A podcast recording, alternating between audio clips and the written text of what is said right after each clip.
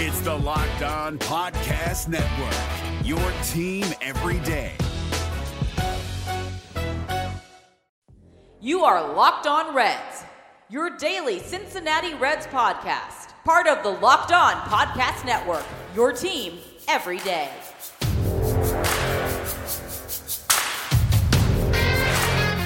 Welcome into your daily source for the Cincinnati Reds throughout the offseason. This is the Locked On Reds podcast, and I'm your host, Jeff Carr.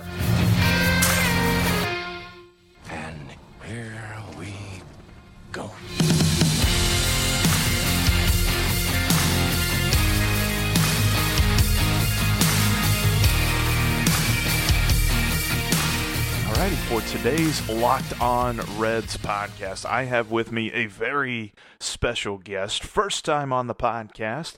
Uh, he is the man who has been behind the scenes of every Reds broadcast since I've been listening to Reds baseball.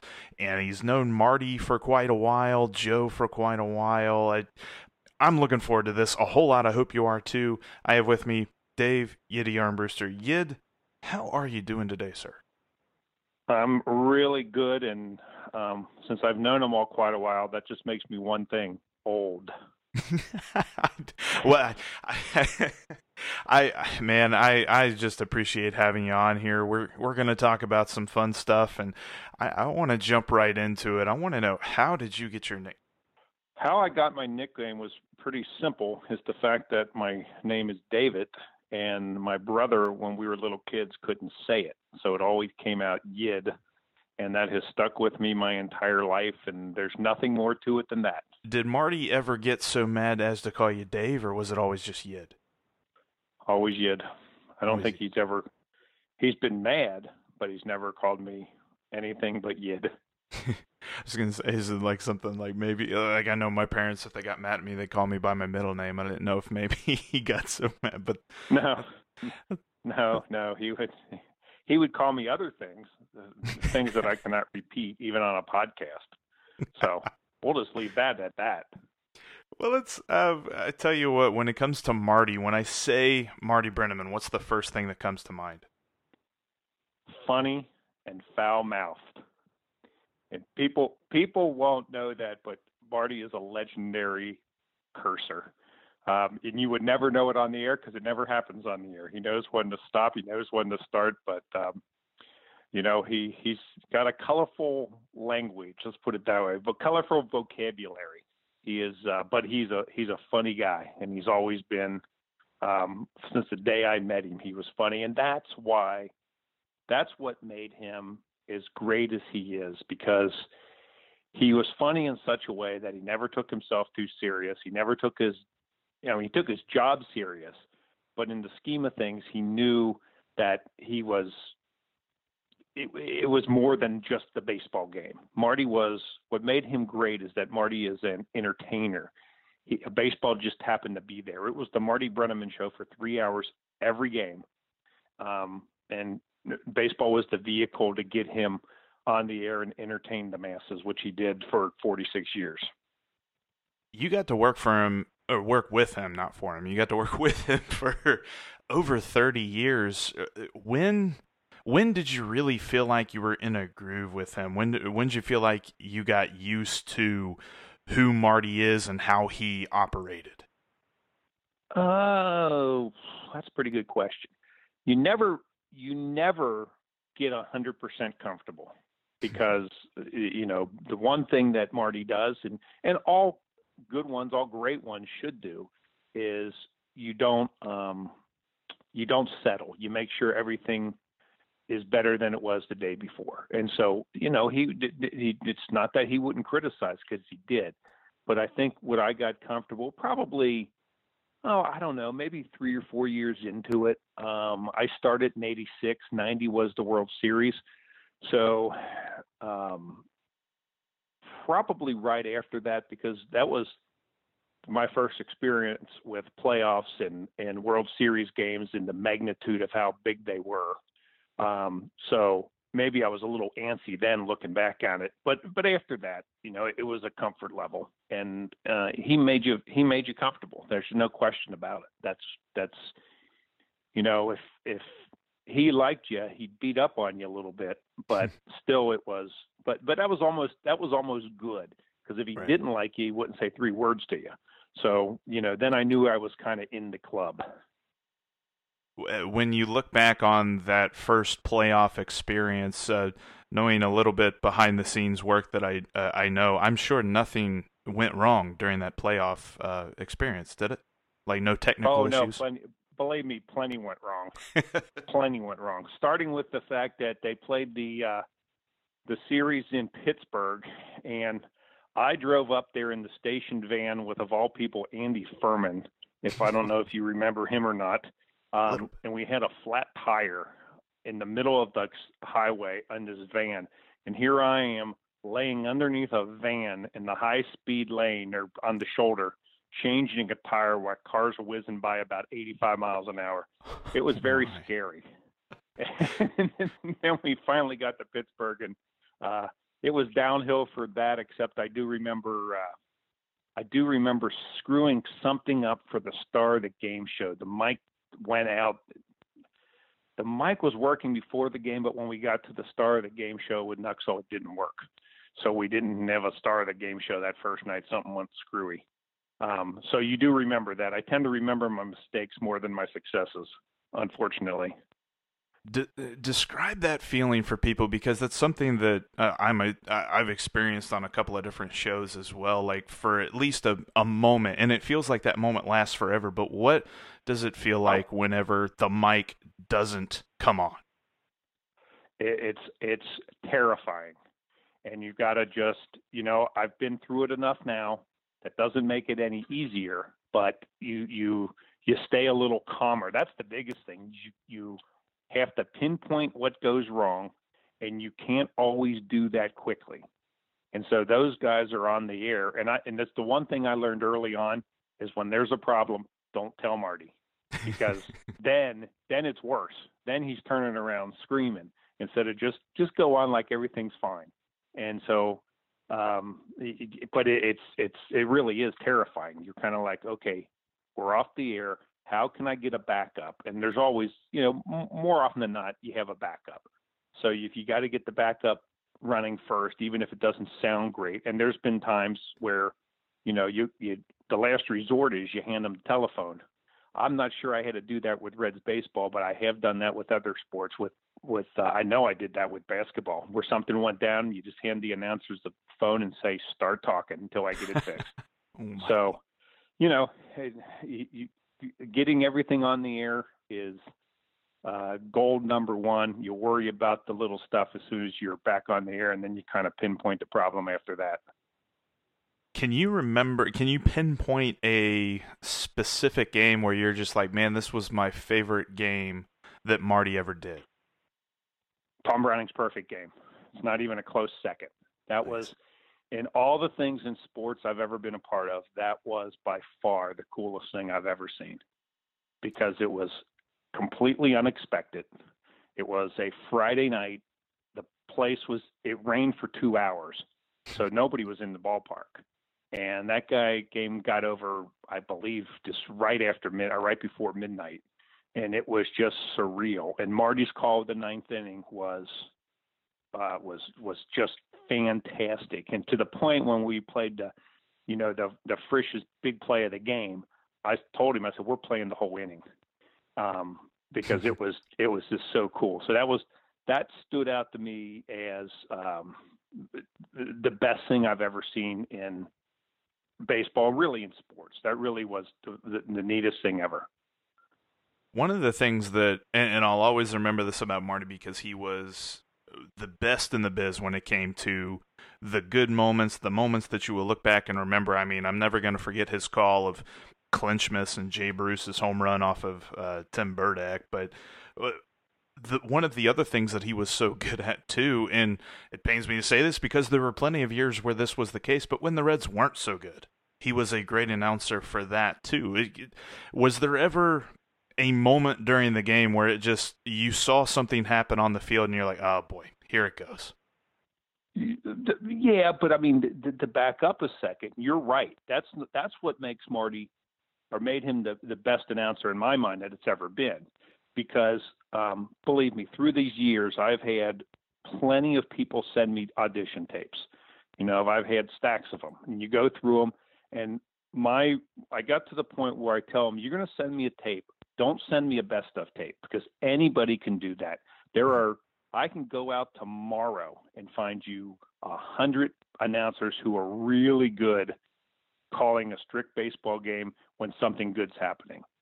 I want. I always told them, send me a crappy game when your team's either up by 10 or losing more better losing by 10 and I'll tell you how good of an announcer you are. That's what Marty that's what made him the absolute best because you know, there were some lean years, let's be honest with it. I mean, they're mm-hmm. not always a, a great team.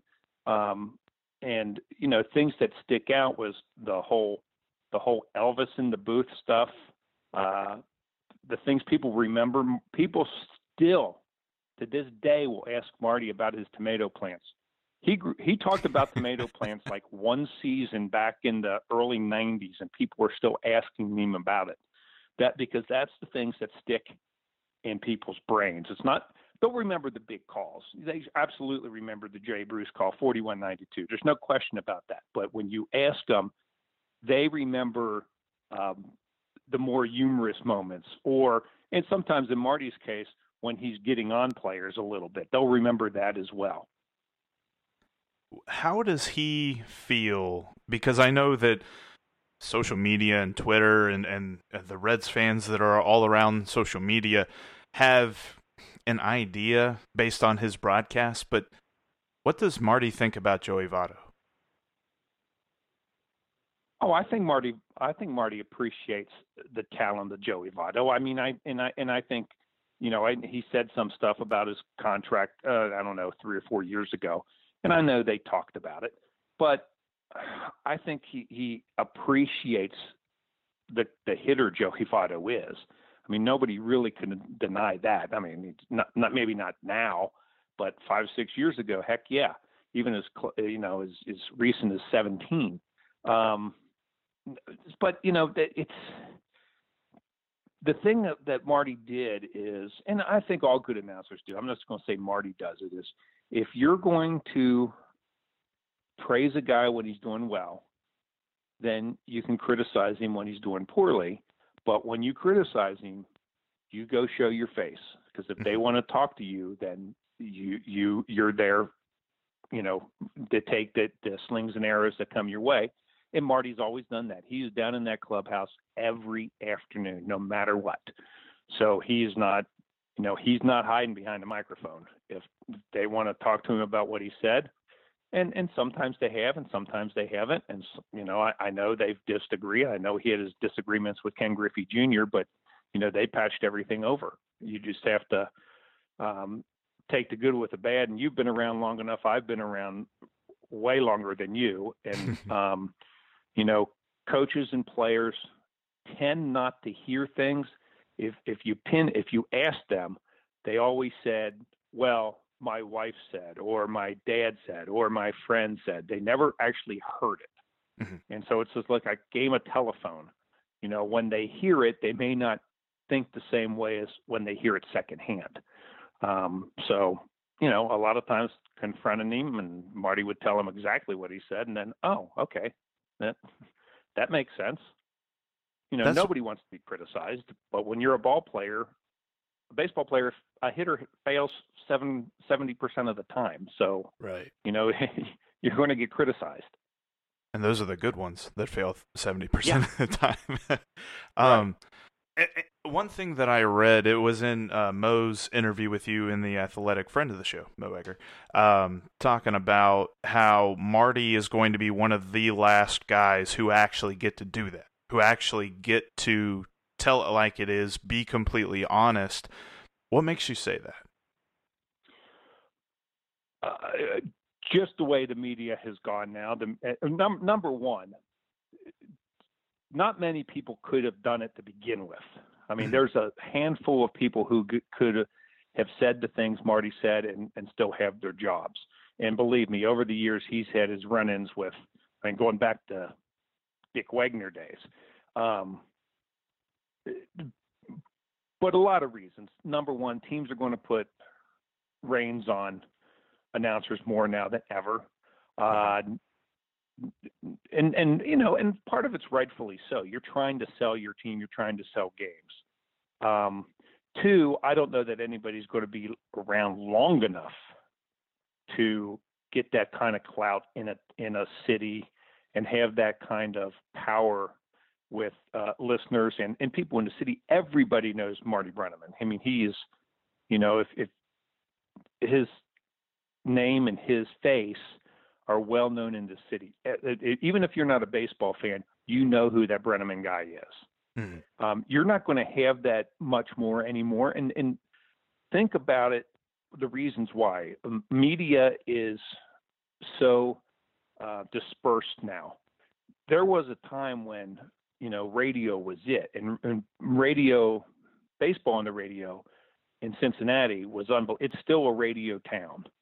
But now, think about this. Now, every t- Reds game is on TV, every single one of them. Mm-hmm. When Marty was in his heyday, they may have TV'd 50 games a year, and that uh, that may even be on the high side. So not all those games were on when he was calling the Big Red Machine, and even as late as 90, there were more games on in 90, but um, you know, still not every game. And now it's you know, with with a podcast, for instance, like this show, that scatters the media with more TV, with more channels you can watch. There's this overall not as many people um, watching the same thing or listening to the same thing, and then you're not going to have one guy who just dominates everything. It's just not. I don't think it's going to happen.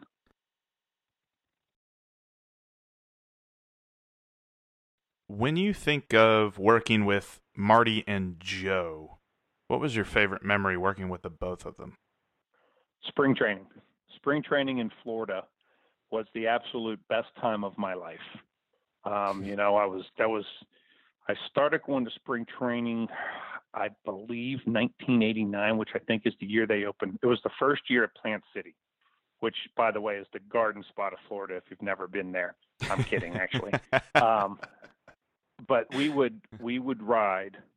Um, we would meet at the ballpark every morning, mm-hmm. and then we would ride together to every spring training game. And in Florida, unlike Arizona, in Florida, the closest game is 45 minutes away. The furthest, you know, you some days you'd go three hour ride each direction. So I'd be in the car with them for ever. And Joe would Joe would always drive, and he had this big conversion van. It was great. And I would run and ride in the front seat, and Marty would sit in the back seat.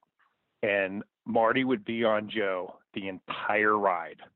and it was hilarious. It was like it was a comedy act every afternoon driving to and from the ballpark. And we had just had I had the best time of my life. I learned words I never knew. I heard jokes I've never heard. I've heard stories I would never hear again, nor would I ever retell them. Mm-hmm. Um, but it was just that was the best time, honestly, of my professional life. I had so much fun doing that. I, I actually missed those. I mean, everybody's happy we're in Arizona because the rides are so short. I'm the only guy that wishes we were still in Florida, driving for two hours each way. Was there ever a point where you kind of thought that Marty became bigger than Joe, or was Joe always the guy? Um, I, I think Joe was probably always the guy because Joe had legendary status. You know, it was just he played. He was a great guy. Um, there was not a nicer person in the world than Joe, and and and Joe was always. It was a little bit of uh, you know give and take there because as much as Marty could criticize the team, Joe was just the opposite. He was a player's guy, and he made no bones about it. The players were, you know, he was an ex-player, and um, and they, they still treated him as a player. I mean, Joe still had, up until really the very end, Joe still had his own locker at um, Cinergy Field Riverfront Stadium, and he'd go down mm-hmm. there and and sit in the afternoon with. Even when he got done throwing batting practice years after that, he'd still be down there. Um, so I, I just think Joe Joe's legend grew legendary. I mean, Joe's persona grew legendary as time went on, but I think Marty also helped that. I think I think the two of them together helped each other because Marty could really bring out the best of anybody. you know, and he would mess with Joe, knowing he would get a rise out of him. He did it on purpose. um, but again, I, that goes back to telling you how what Marty what Marty was so good is that he made everybody else better, and he he truly did. Everybody he's worked with, uh, Joe, Jeff Brantley, Steve Stewart, you name them, it, they got all got a little bit better because they were working with Marty Brennaman. Did Joe? I always ever wonder this too because did did Joe ever drop the "Did you ever play the game?" line on Marty? Just behind the um, scenes. No, I don't think he ever did. I, you know, I, I, could be wrong, but I've never, I never heard him say that. Did I never got that impression. Kind of yeah. Thing? No, I, I don't. Joe was never. He was never uh, somebody that would say something like that. Um, you know, now, you know, I don't think people listening on the radio knew it. And really, in the time I knew Joe, which was a long time, mm-hmm. he wasn't like that. But Joe, when he was a player, had a legendary temper. I mean, he could get as mad as as anybody you've ever seen, um, according to people who played with him. so, you know, Joe had that edge to him, and he was. And I've seen it come. I've seen it come out a couple times. I've seen him once get cut off on a highway in Florida, and he wanted about to kill the guy that cut him off. I mean, I thought he was. I thought he was going to pull over and strangle this dude, and um, you know, but he calmed down after that, and he was fine. I just it, it, that's one thing, and it's like you said. I mean, I've only ever known him through the radio broadcasts and and the stories that people have told. So yeah, the the the, the temper is not something that I ever would have picked up on with him. Right. Uh, kind of like I asked with Marty. Same question with Joe. What is your favorite Joe call that he ever had? Uh, you know, that's a good question. I think I think two of them stand out one I was one I was in this actually in the station before I started doing the games, and that was and that was Johnny Bench night when Johnny Bench hit the home run. Um, uh, when he was retiring, and I believe it was 1983. Mm-hmm. And Joe and Bench hit the home run, and Joe went nuts over that call. um, the other one that stands out to me is the um, the World Series against the the A's when Billy Bates scored on the um, like was it Billy Hatcher bad? I don't even remember he had the base hit, but mm-hmm. Billy Hatcher scored or Billy Bates scored and Joe oh, Joe Oliver hit the ball and um, and Joe just lost it. It was great. Um, that was that was an iconic call. I mean, and we play that over and over again. And you know, I honestly think that um, Joe made 4192 better because him in the background, as he off often did, saying, you know, there it is, there it is, there it is. Yep. And you know, on home runs, you just say, get out of here, get out of here, get out of here. And I know some purists are like, oh, you can't talk over the another announcer, but to me, that made it Reds baseball.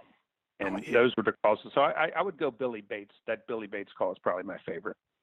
Did anyone ever tell me? Because I love, I love it when your hometown announcers kind of get excited about the game and get a little bit biased in that regard. I, I think it adds to it, at least from the home side perspective. Did anyone ever tell him to tone it down?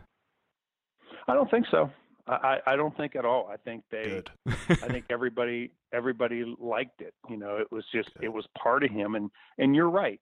If you're listening to a national broadcast, you don't want that. No. But if you're listening to the hometown announcers, you like to have a little excitement. I don't think you should be a total homer and an, more than a homer, an apologist. I don't think right. you should always, you know, ignore when something goes wrong. Um, but on the same token, when something goes right, get excited. You should you should get excited. If you're not excited, how is the people listening going to be excited? Exactly. And, and, and I think of like different things that have happened over the last decade or so that it would have been interesting to hear him in the background with Marty. Like, I mean, Scooter Gennett's four home run game comes to mind. I think he would have yep. just absolutely loved that last one. And uh, yeah, there's no question. And and the, the Jay Bruce home run. Yep.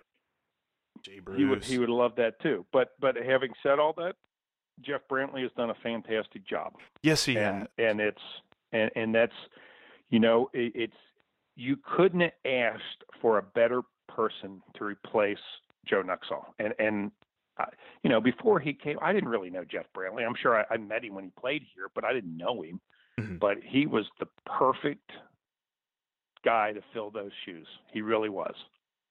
he is a guy thinking of Jeff Brantley. It's funny because to almost call him Jeff is different. I mean, we always think of him as cowboy. When did he Right. become cowboy? Well, he was cowboy when he was playing. Okay. Um, if I'm not mistaken, Jason LaRue gave him the no- name Cowboy because of his he wore cow- he always wears cowboy boots. Mhm. I mean, it could be 112 and he's wearing cowboy boots. Um, so that that's how he got that name. But then, you know, I think the longer he was here, he grew into the cowboy persona, and and you know, he d- d- make no mistake about it, he is a Southern guy, and and what you hear is Jeff Brantley, and um, so it's again Marty kind of brought that out of him, and he just kind of brought it out himself. He started getting more and more comfortable, you know, just being cowboy on the air, and yeah, a lot of times it takes time, and it did. It took it took time, but I think it it finally clicked for him, and um, you know, and then, then those two really formed a great relationship together. That's one thing you, you talk about Marty and the tomato plants. I always think of when I think of cowboy, I think of him talking about going and getting some UDF ice cream. Yeah, and he would that that you know that's the best part about him is that he's not afraid um, to to uh, talk about himself and the dumb things he's done. He's not so protective, and he's not such a a diva that you're not allowed to you know nothing ever goes wrong. I mean, he's told stories on and off the air that would just crack you up. The one when and you talk about the UDF ice cream, he really did go in there and get these seven scoops of ice cream, whatever. But he talked about one day going home and eating, going after a game and sitting on his, you know, is, is sitting on his lazy boy with his ice cream and falling asleep and waking up and he's all. Now I wouldn't have told anybody I did that, but he he didn't he didn't mind. He Right. you know he tells those stories. He had the one I think it was last spring training when he couldn't figure out how uh how the uh washer worked and he's talking to his wife on the phone and she goes um you didn't pour the soap in there yet have you he goes well yeah i, I did he, he said get it out now because that's the dryer he was trying to do his washing the dryer oh no. and, and- and only brantley you know would a do that and then b feel comfortable enough to tell you about it so you know that, that- he's he's he's he's just really fit in, and his play-by-play has gotten really good too. when you look back uh, working in the booth like you have, what is your what's your personal favorite moment being in the booth? Boy, there's a lot of them. Um, Give me a top three. well, how- you know, I, you know, I told you about the games, but Mhm. just being in the booth, number one has to be um, eating dinner because we all eat dinner together. They have a cafeteria up there, and so every night at five thirty, it's always Marty. Not always Jeff. It just depends, but he's there like half the time, Mhm. and then I'll be there. Thom Brennaman will be there. Jim Day will be there. Chris Welsh will be there. And then various and other people who, you know, might be doing games or, you know, in the production staff are all there. And that's Marty's time to hold court. We sit at a big table and uh, Marty will pick out a target for the night, whoever that may be. More often than not, it's Jim Day. and he will just proceed to beat him up during our entire dinner. and it is so funny. And people who, who aren't even involved will sit there and laugh. Um, we did, I mean, that, that last series that Marty did um, before I retired was against Milwaukee. And Bob Uecker was there. So he sat down and you talk about dying laughing because he's hilarious. Um, and so that that was you know that's one of them right there because it, it it went on all the time, and it was funnier and funnier every day, and it and it never got old. It really didn't. Um, I think the other thing is is I think when people popped into the booth, President Bush came in once. Um, it's not unusual to see Kirk Herbstreit in there. Um, and then his semi-local guy, Nick Lachey, is in there on occasion. And then other people that you just w- wouldn't expect, and um, just they just pop up, and, and they all know Marty somehow, some way. Hmm. And you know, th- those are fun. Th- those are always fun to, to sit in there and before, even with guys from other teams, um, other announcers will come in and sit down and talk with Marty, and um, it's it's it's really entertaining stuff. I mean, I, I've learned a lot from him. Just listening to Keith Hernandez talk was unbelievable, and listening to um, uh, Nomar Garciaparra talk, it, it's just when they have these conversations, you know, I'm just sitting back like a uh, fly on the wall listening to it and taking it all in. That's the stuff that I remember because it's really, it's really, really cool. I just always uh, you say Keith Hernandez. It's I still think of Seinfeld all the time. Oh, yeah. uh, Yeah. I'm Keith Hernandez. he, he's he was he's a great guy. I mean, I, I some other one. I mean, Mark Grace when he was doing the D-backs games may have been the funniest person ever. He told the greatest stories. Uh, again, none of which I can repeat, but he told the greatest stories. And um, you know, you just you just get entertained because these guys come in, and it's like, you know, and a lot of times we'll sit in there, and and believe me, I've heard all of Marty's jokes a thousand times but some people come in and they are they're newcomers they've never heard them and when marty starts talking to them they are completely shocked. And that, that's the to me that's the best part i just start laughing at their reaction. That's awesome, man. Uh, who has been over your time with the Reds? Who's been your favorite player to watch? probably for a two or three year span eric davis was Okay. he was i mean he was unbelievable what he could do at the plate and in the field playing center field he was it just spectacular um, barry larkin I'll, I goes down as one of my favorites because i loved i mean it, it this is the oddest thing but i love barry larkin hitting the ball to right field and it's Mhm. some every time I, I see guys today i'm thinking they should go back and watch a video of Barry Larkin and how he could put the ball any place he wanted it on a baseball field. Um, you know, I, I, watching Joey Votto hit is, uh, especially you know when he was you know in ten when he was the MVP, it's just amazing. Uh, what he can do with a bat at times. Um, and I, I mean, I it, I love the '90s team because that was the one time I went to the World Series. So all those guys I had, I, I really have fond memories about Eric Davis and um, the Nasty Boys. I, I thought Randy Myers was wonderful. I, I just this is '90. We're sitting in the Plant City Holiday Inn, and believe me, this was not exactly. Um, you know the Beverly Hills Ritz Carlton is the Plant City Holiday Inn, and and it was, and I, I'm sitting in the bar, you know, after a game that day, and Mhm. there's Randy um, Myers and I forget, and I think it was uh, the True Creature was in there, and they're just sitting there, just having a good old time, and that's the stuff you remember. That's the stuff you remember the most. Um, so yeah, that whole team I really enjoyed um, watching play. They were they were good. But if I had to pick, this Eric Davis was probably my favorite player just because what he did those first two or three years he was a Red. I, that's one guy, and I'll watch highlights every so often, like on YouTube and stuff. But I was too young to remember getting to watch him. I really wish I would have been able to to see him in all his uh, prime and and the talent that he displayed. Because just about everybody that I talked to that got the chance to witness him is like, man, he he would have been one of the best to ever do it. Yeah, he couldn't stay healthy. I mean, he was just he was you wouldn't say frail, but he wasn't a big big guy, mm-hmm. you know. But he could just he could run, he could hit, he could field. He was just a really good baseball player, you know. And, and the other guy I mentioned him earlier was Tom Browning. I loved watching Tom Browning pitch. And and I mean, I don't know if you've ever come across him, but you talk about one of the nicest people in the history of the world. That's Tom Browning.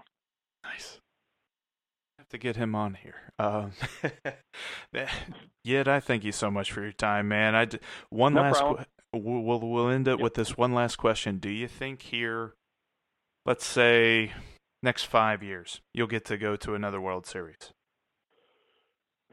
Uh, yes, and and honestly, uh, the the, the way things are going with this pandemic um, is a real bummer because. Oh, yeah. Uh, this team was taking a big step forward, and they still may, but everything's going to be shortened and everything's going to be so much different than it would have been. But, um, you know, the, the Reds went out and they did exactly what they said they were going to do. And um, this team was going to be much better. Do I know that they think they were going to go deep in the playoffs this year? Probably not, but it would set a good foundation for what's to come in the next few years. And I think that the key to all this is, you know, to maintain your success. I, I and I understand how teams have to do this. Look at look at the Royals. How mm-hmm. then they want the what the World Series two years in a row, and then they proceeded to lose hundred games so many times. Right. Um, you know, I, it, and unfortunately, that's the realization of baseball. I just hope the Reds can get to the point where they're more like the Cardinals, that they win, win, win, and when you have a down year, it's not so far down that people forget who you are. And, and I think that's you know that's kind of what they need to do, and I'm, I'm sure they're trying to do that. It's just not as you know the the Cardinals kind of had a head start on everybody because they were good for so long before there was such really just big disparity between teams. Yeah, that's one of the things when I think about the Cardinals that just irks me the most is that when I really boil it down, I'm just jealous of them because even in their bad yeah. years, they're still competing for a wild card spot. Yeah, and and it's but you know it's almost chicken and the egg. You got to mm-hmm. get and part of the reason they can do what they do is because they fill that stadium up yeah. every night. And but you fill the stadium up when you win championships and when you go to the playoffs year after year. So you almost have to win, fill the stadium up with fans, and and then that'll insulate you from really bad years. And you know that's easier said than done. Cardinals are one of a kind when it comes to to, to that in baseball. Um, but you know, I, I'd love to see the Reds get there, and I, I think you know honestly, I think they have the potential, especially with the pitching staff they have right now. Can they keep them all beyond this year? I don't know. They'll try, but um, you know, I, I think they're on track to do some good things. Man, now I'm happy. Let's end it on that. cool. All right. Thank, thank you so much, Yid. I appreciate your time, man, and uh, hopefully get to talk to you again sometime soon. You got it anytime.